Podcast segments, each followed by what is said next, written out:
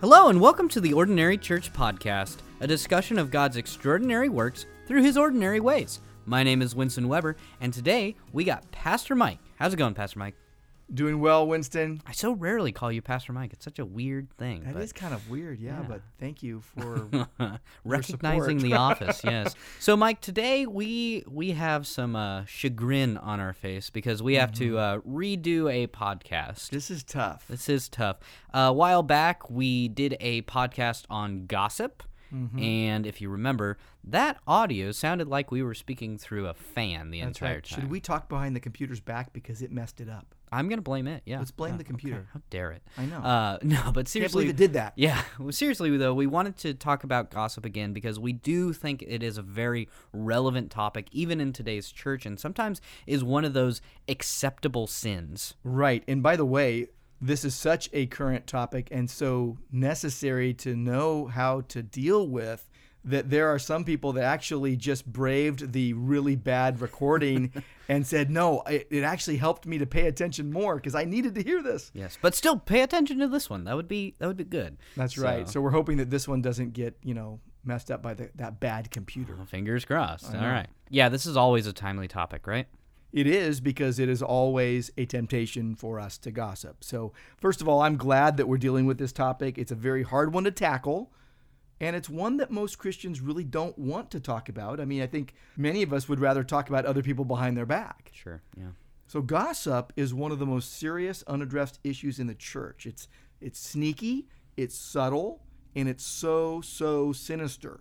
The devil loves it when believers bite and devour one another. Hmm. Galatians 5:13 says, "You are called to freedom, brothers. Only do not use your freedom as an opportunity for the flesh, but through love serve one another. For the whole law is fulfilled in one word: You shall love your neighbor as yourself. But if you bite and devour one another, watch out that you are not consumed by one another." Hmm. So this is timely for any who are caught in that web of being consumed in gossip. I want you to know, if, if that's you today, there is hope in Jesus. And this is timely for any who have been hurt by others' choices to gossip. And I want you to know there is healing in Jesus. And Jesus wants his church unified. He wants his church together on mission. And so, whether you might be a perpetrator or you might have been hurt by other people doing this, gossip is something that, that Jesus wants to eradicate out of his church. Hmm.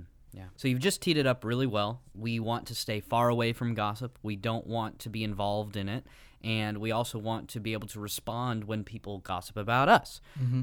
But Mike, tell me what exactly is gossip?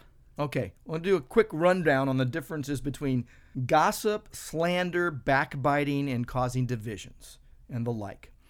So Proverbs 16:28 says, "A perverse person stirs up conflict, and a gossip separates close friends." So what is gossip? Gossip is talking behind someone's back in a negative way. It might be true, it might be false, but your goal in gossip is not to build them up, but to tear them down in someone else's eyes. So when you're saying that, you're not just saying like, "Oh, wow, so this person, you know, they broke their leg," because that would be something bad about them, right? It's something designed with a cruel intent. There's correct? malice intended. Exodus 23 1 says, Do not spread false reports. Do not help a guilty person by being a malicious witness. So you've got gossip, which is talking behind someone's back in a negative way, and the goal is not to help them, but to hurt them. Slander is related to gossip. It's got an even worse undertone because it's more insidious.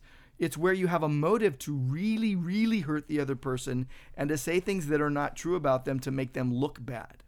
Proverbs 10, 18, and 19 say, Whoever conceals hatred with lying lips and spreads slander is a fool. Sin is not ended by multiplying words, but the prudent hold their tongues. James 4:11 says, "Brothers and sisters, do not slander one another. Anyone who speaks against a brother or sister or judges them speaks against the law and judges it. When you judge the law, you are not keeping it, but sitting in judgment on it." Yeah, and really, I mean, even the world recognizes that slander is mm-hmm. wrong, especially since we, even in this country where we have freedom of speech, slander is illegal. Right. Uh, Watson even saying that it's like a scorpion with poison in its tail. The, the slander has it in its tongue. Then you've got backbiting. Now, picture horses on a trail biting at each other because they're getting in each other's way, or kids bickering in the back seat of the car on a road trip. Basically, you're picking on other people in all kinds of ways, and it's kind of a backbiting is kind of a general category, okay? Then you've got the idea of causing divisions. This might be even the worst, and it's the outflow of others. It's where you do things that cause divisions in the body of Christ. You're gossiping, you're slandering, you're backbiting. And the body is called to walk in unity of the Spirit and the bond of peace, and you're tearing that apart. Romans 16 gives a really strong warning. Basically, keep your eyes on those who cause divisions contrary to the doctrine that you've been taught. Watch them. Basically, don't let them ruin the fellowship.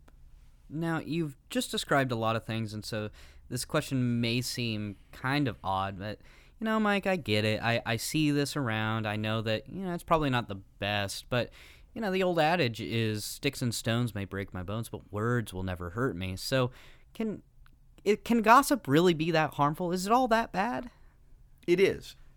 You know, asking if it's all that bad really is like asking if poison is bad. And I suppose that little drops of poison can build up over time, right? A person who gossips once and repents of it doesn't do as much harm as the person that keeps on doing it and doing it and doing it, drop of poison, drop of poison, that just becomes a pattern in their life. Those are the kind of people you want to avoid.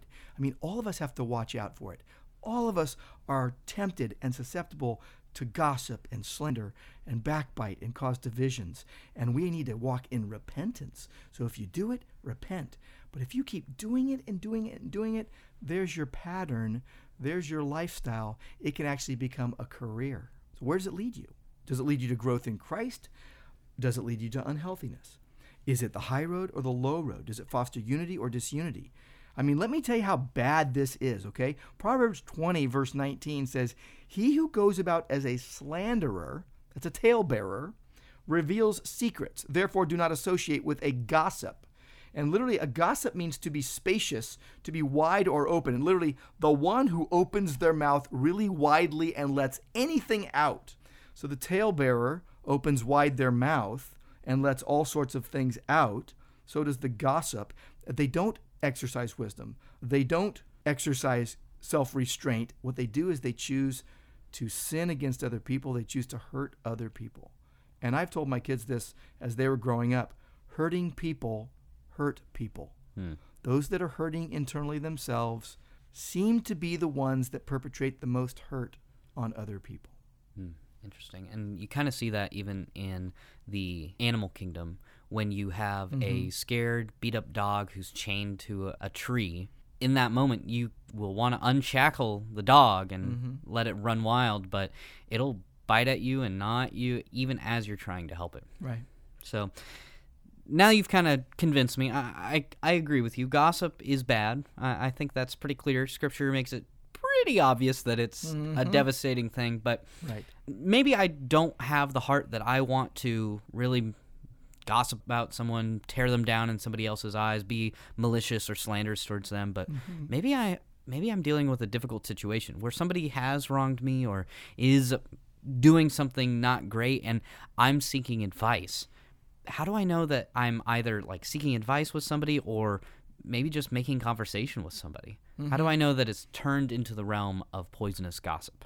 Right. My first thought is you know. You know, I know when I've crossed the line. You know when you've crossed the line.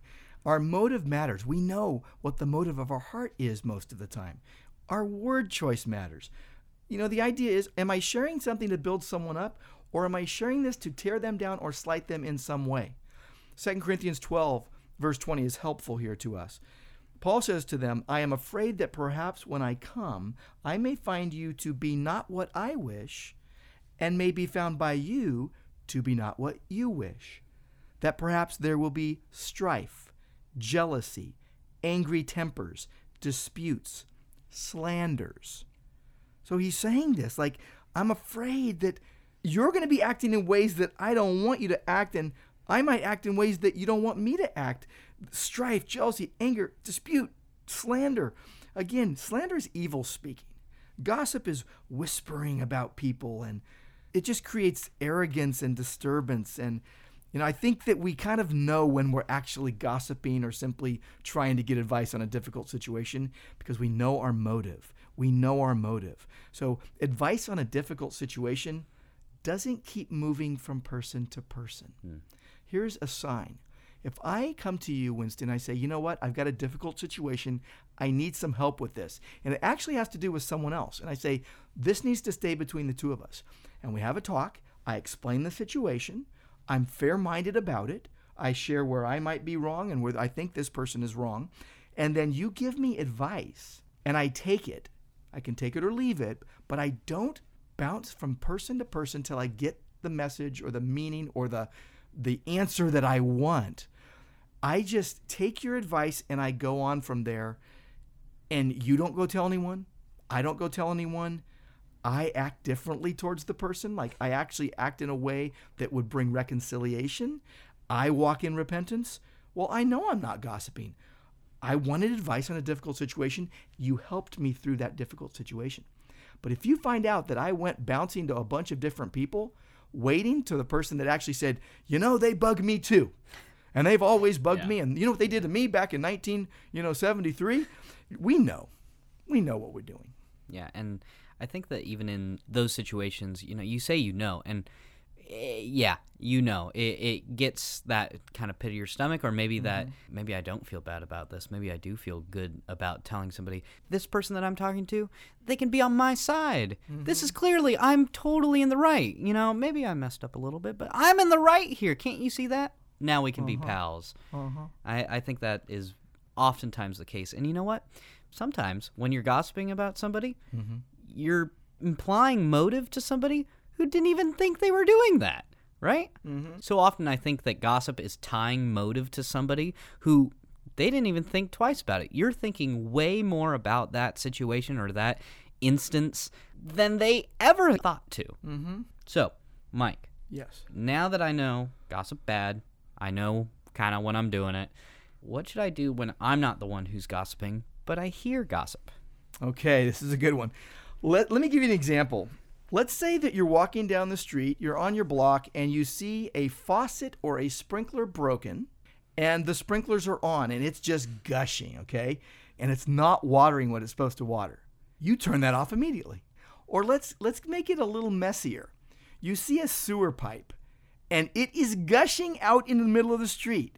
You find a way to get that thing shut off right away because it's putrid, it stinks, and you're slipping all over the place as you're trying to walk down the street. I really apologize to all our listeners who are listening to this over their lunch. I'm so sorry.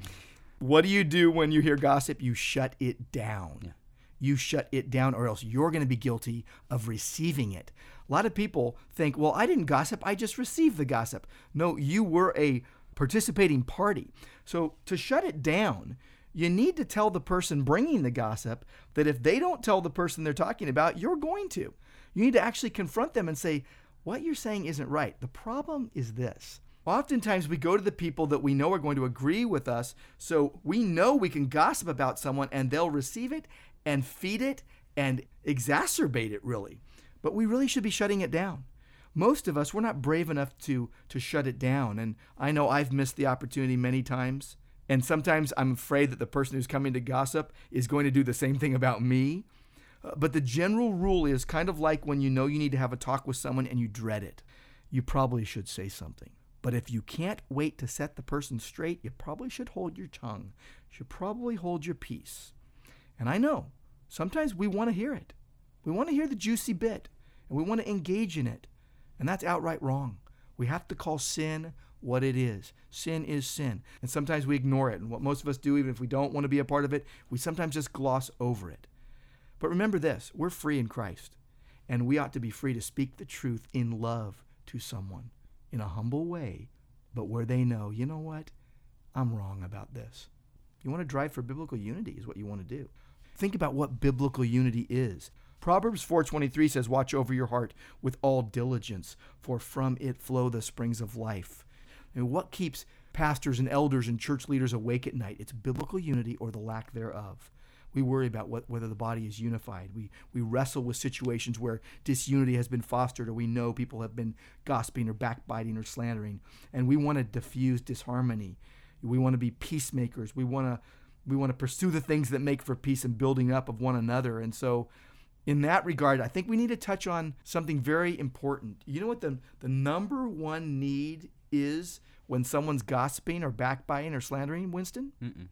It is repentance and reconciliation.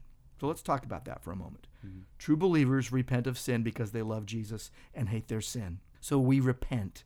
We turn from our sin. We seek forgiveness. We seek reconciliation.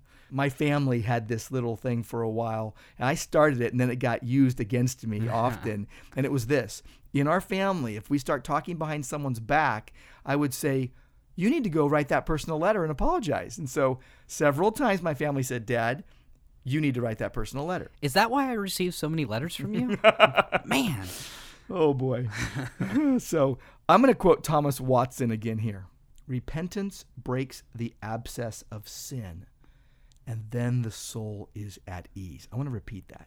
Repentance breaks the abscess of sin, and then the soul is at ease. He also said, turning from sin is like pulling the arrow out of the wound. Turning to God is like pouring in the balm. Repentance is a gift from God. It's sweet. It's something we're called to do. It's not easy. Not easy, but sweet.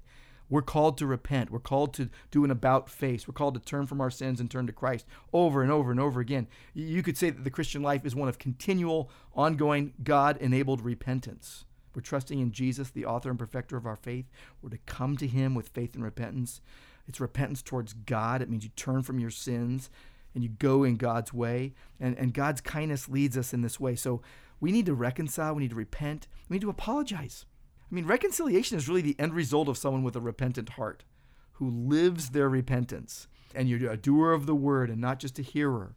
And you go and apologize for someone you've hurt. And, and forgiveness, by the way, is not the same as reconciliation.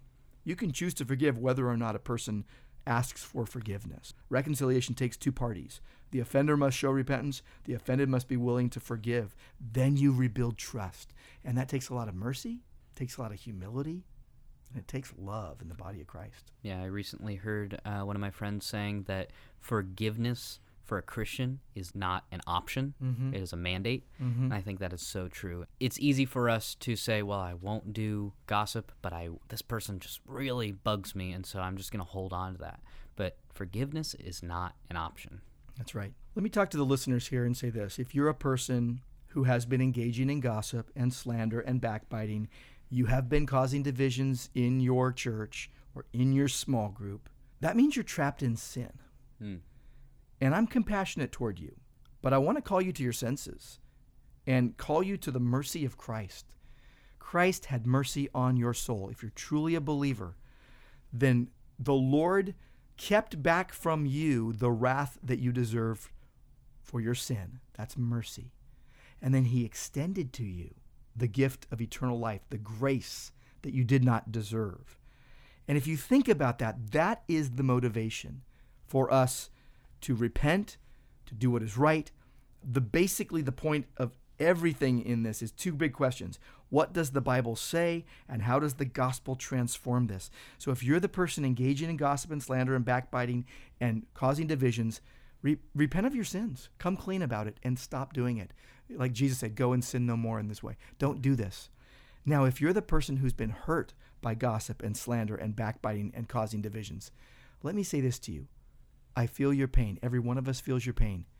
But don't go do the same thing. Hmm. The Bible's really clear about this. Don't return evil for evil or insult for insult, but give a blessing instead. Literally, speak well of the person instead. Speak well to the person instead. And you do that in Christ's strength, you do that for his glory. And he will give you the ability to, to take the high road and to glorify him rather than wallowing wallowing in the lowlands of of gossip or slander or backbiting. We want to maintain the unity of the spirit and the bond of peace all to the glory of God. That's right. Amen. And holding on to that is really a, a latent form of revenge. And if a mm-hmm. man rolls a stone, it'll roll back on him. If he digs a pit, he will fall into it. So. Mm-hmm. Thank you so much for talking to me about this again, Mike. For those listeners who did already listen to the other one, we're sorry, but we're glad you stuck through it and got through another one. So thanks, Mike. You're welcome. Thanks for asking the question. Absolutely. And God bless you all. Amen. And thank you so much for listening to Ordinary Church. And we hope that this episode has been beneficial to you and that you can use it even in your daily life. We hope you'll join us next Thursday as we remain faithful, even in the ordinary.